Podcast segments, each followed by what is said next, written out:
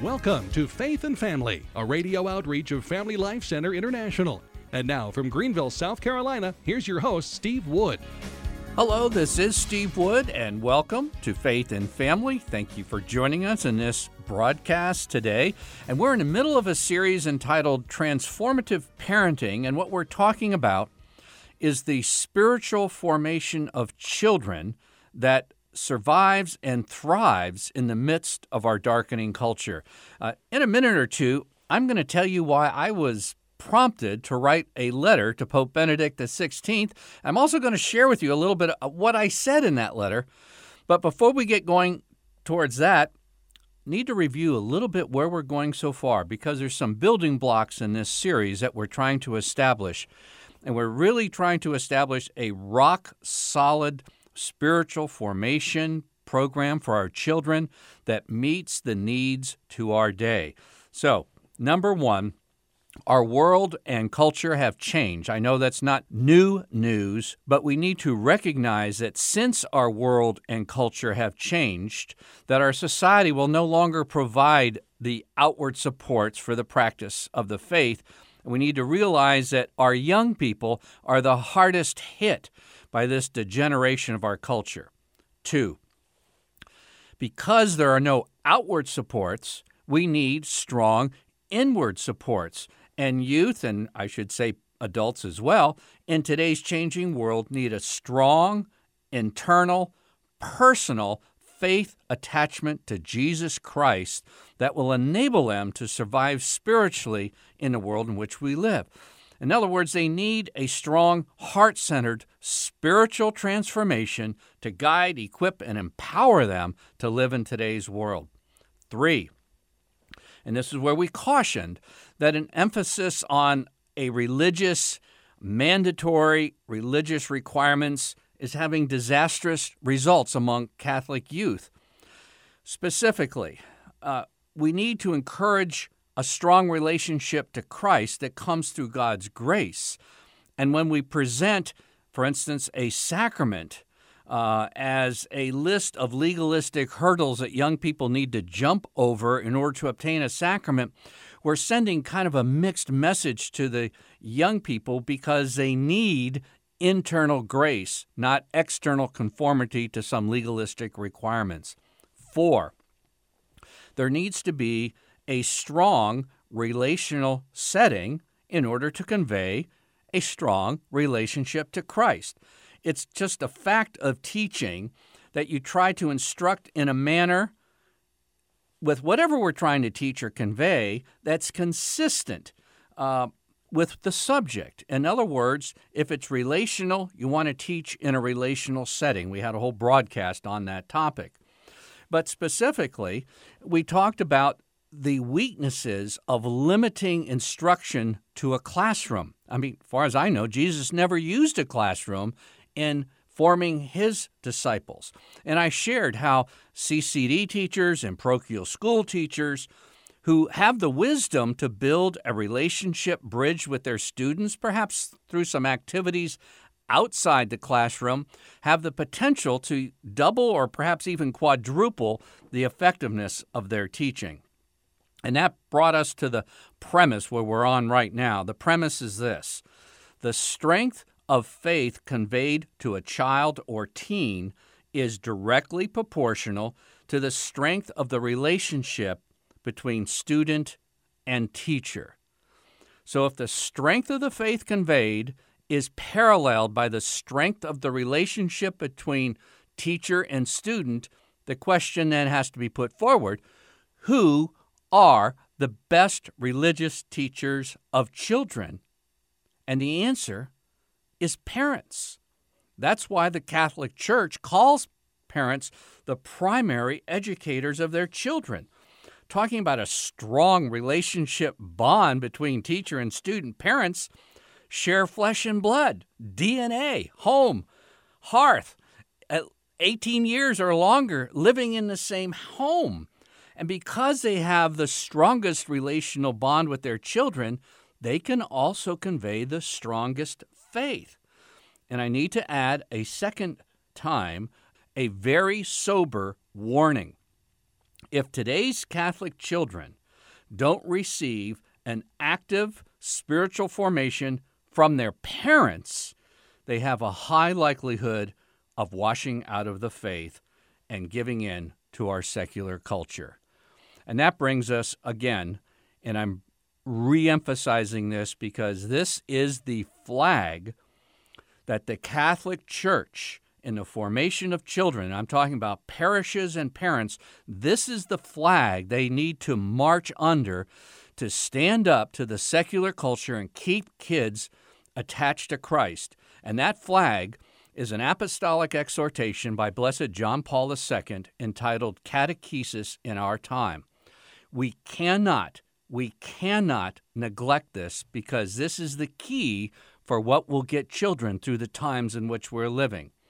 Blessed John Paul II wrote, Family catechesis in places where widespread unbelief or invasive secularism makes real religious growth practically impossible, the church of the home remains the one place where children and young people can receive an authentic catechesis.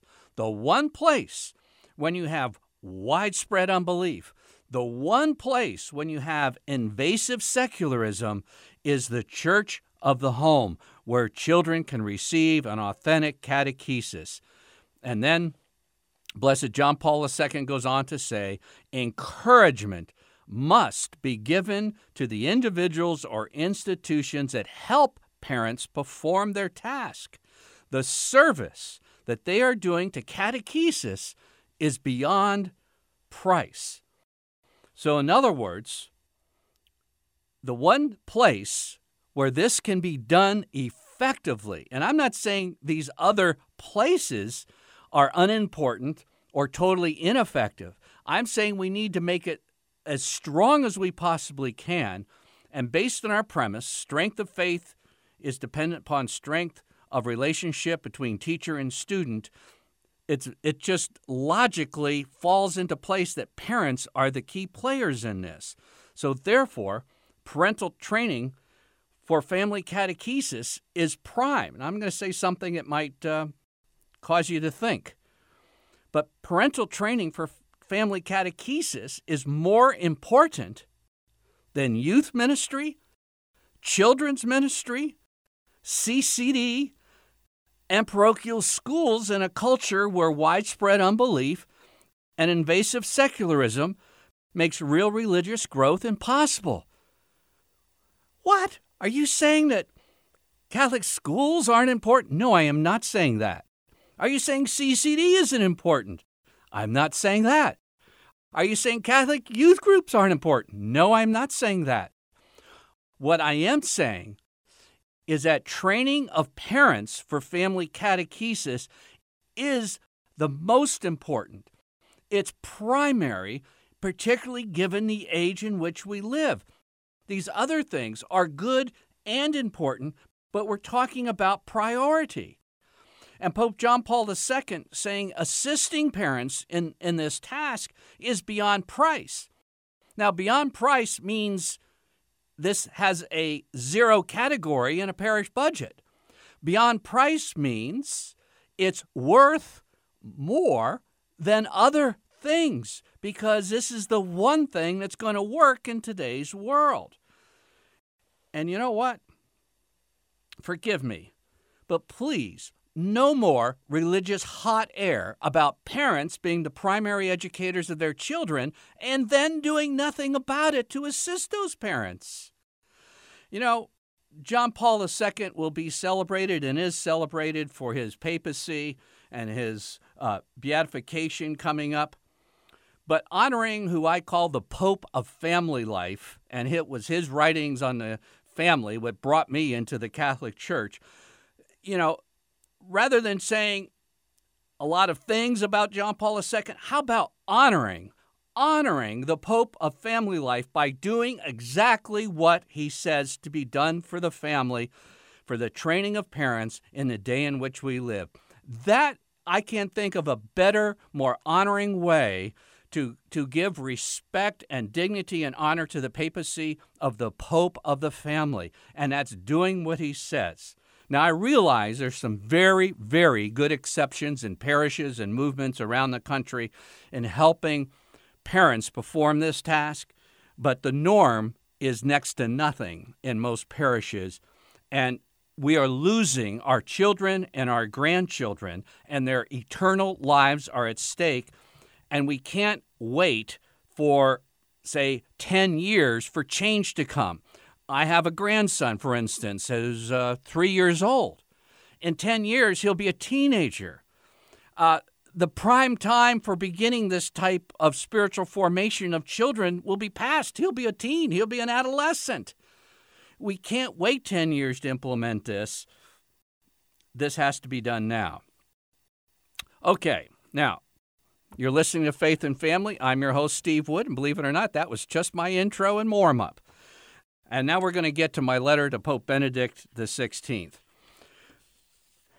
Let's see, I think it was back in late 2007, Pope Benedict XVI uh, issued actually two or three times a very heartfelt uh, declaration that the Catholic Church is experiencing in what he called, quote, an educational emergency, unquote. Now, you know what emergency is? Emergency is certain things like uh, a family member is hospitalized or is in an accident, and you're doing many important things with your life. But an emergency means you drop good and important things to deal with the emergency because an emergency demands our total and immediate attention. And, he, and the Holy Father said, We have an educational emergency that exists in passing on the faith and true Christian values to new generations.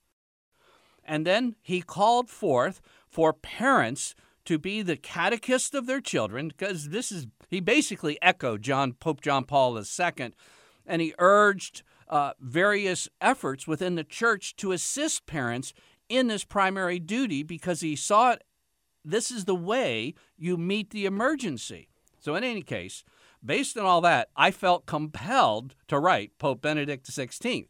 I started with Dear Most Holy Father, with heartfelt agreement. I read of your recent pointed remarks concerning the educational emergency that exists in passing on the faith to new generations. I believe that a substantial part of the solution to this crisis is Christian fathers rediscovering their role as family catechists and moral leaders.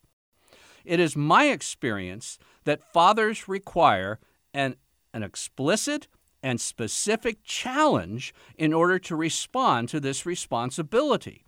When contemporary men hear that it is mentioned that catechesis is a parent's responsibility, most men will assume this exhortation is directed to their wives. And then I enclosed a copy of my book, Legacy, where I showed some statistics of what happens when mom does it alone and what happens when dad is involved. Now, I got a nice letter back from Pope Benedict XVI, but what was I saying in that letter? Okay, the Pope comes out and say you're a sincere Catholic guy and you hear the Pope comes out, there's an educational emergency. Uh, kids are growing up, they hit their teens, uh, they hit their 20s, they're falling away. It's, uh, the faith is not sticking. Christian morals are not sticking. They're just giving way to the secular culture. The Pope says there's an emergency. Two popes in a row then identify that if parents become actively involved in the spiritual formation and catechesis of their children, this can be stemmed. And the average Catholic guy is just thinking, well, I agree with that wholeheartedly. I'll have to let my wife know about this because she does this stuff. No, that's not what I was trying to uh, emphasize with Pope Benedict XVI. I know he would agree with me that fathers need to do this along with mothers. And Catholic mothers have been doing a good job of this. But what I'm calling for is that fathers step up to the plate given this special situation we find ourselves in. Both parents are, are to be involved, but a lot of times, Catholic guys in today's world, when they say parents need to be the catechists and the primary educators of their children, I agree. My wife really needs to get on the ball. No, you need to get on the ball if you're a guy, if you're a husband, if you're a father. This is your responsibility too. And I enclosed highlighting a couple of pages in my book Legacy where I recall the results of a Swiss study that asked the question what causes a person's faith to carry through from childhood to adult religious belief and practice? Uh, this is a great study. I wish they do these all the time. In other words, how do you have the faith go down the generations? How do you have the faith go to your children so that it sticks? How do you share the faith with children so that they don't fall away when they become teenagers or in their 20s? And this is what the study found that there was one overwhelming factor, and that was the religious practice of dad. They just picked out church attendance, for instance. No matter what happened uh, with a dad, let's just take that out of the, the picture. If only mom goes to church and takes the kids, they found through this European study there is a statistical probability that one child in 50 will become a regular church goer in adulthood. In other words, if mom alone does it, 2% probability. Now, I don't know about you, but if you want your children to go to heaven, I mean, attending church is, is part of religious practice, is how we maintain, keep, and grow faith. If you want a 98% probability strike against your kid, that's not that's that's that's uh, that, that, those aren't very good odds. Okay, only two percent. But let's let's say, what if Dad regularly goes to church and takes the kids with them, with him, and it doesn't make any difference whether mom goes or not. In other words, the key they found was just if the father goes, no matter what the mom does, there's a 66 to 75 percent probability that the children will grow up as adults to be faithful church goers. Okay? 2% or 66%. 2% or two thirds to three quarters. I don't quite have the answer to why this is, but this is. this is what is happening. Now, if you're a Catholic parent, you should be pretty concerned with what's coming down the pike.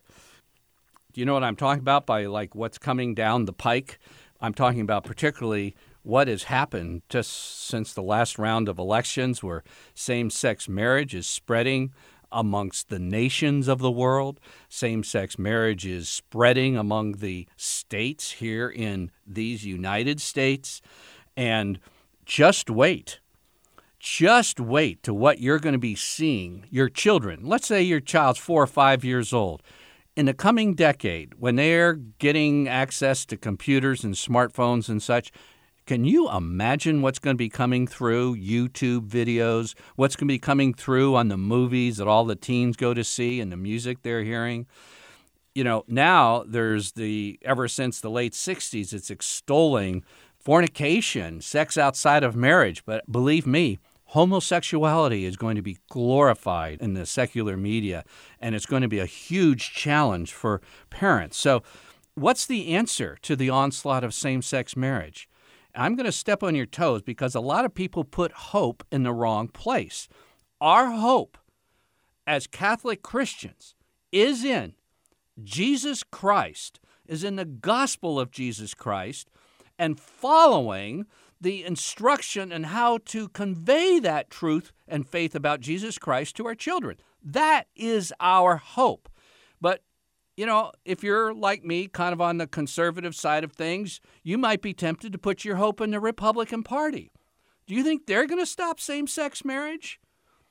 Our past Republican president, First Lady, recently participated in a lesbian wedding ceremony. And our past Republican vice president was okay with same sex marriage as far back as 2004. Just this week, I heard of a leading Republican contender for the next presidential race just uh, surrendered to same sex marriage in his state. And I'm not going to start in on the Democrats. I mean, they're, I'll just leave it at that.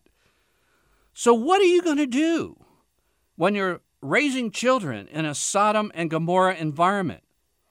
Well, I'll tell you what you do. You do exactly and precisely what God did in the exact same situation. You go back to the book of Genesis, chapters 18 and 19.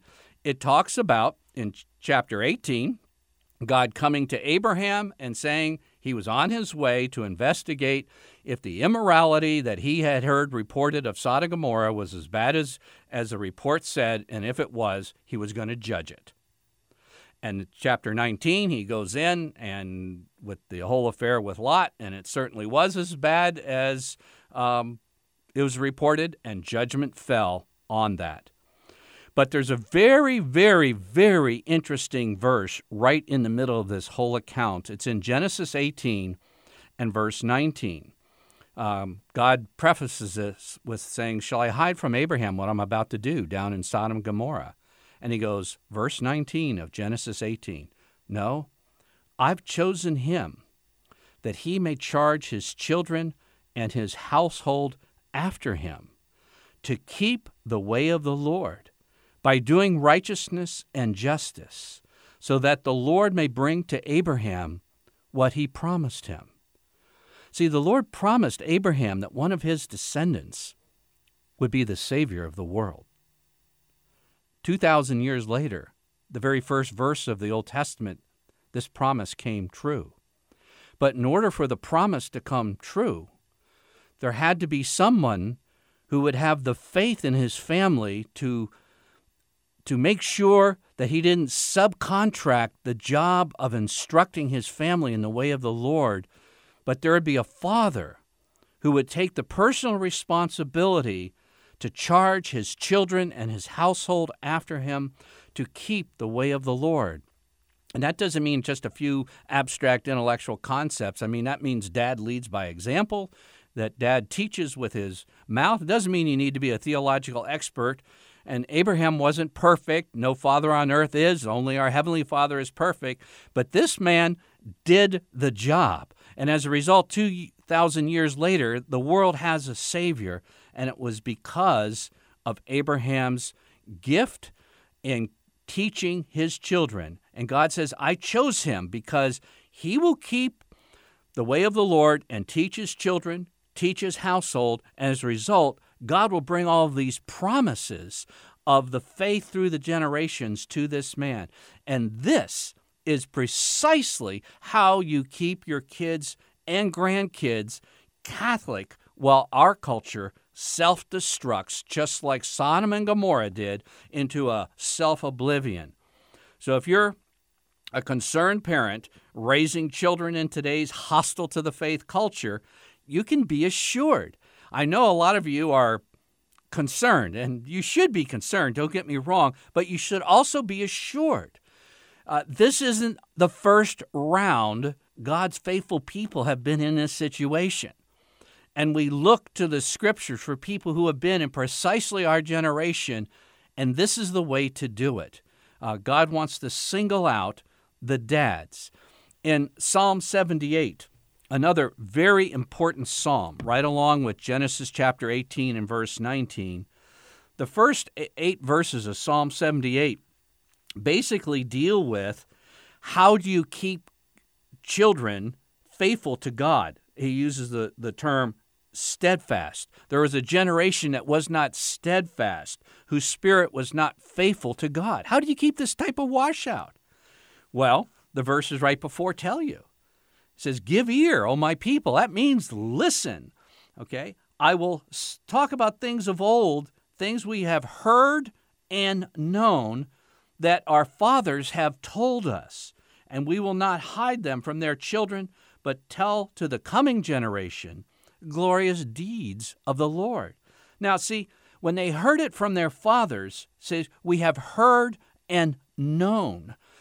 That verb to know in Hebrew conveys a very intimate per interpersonal relationship to know.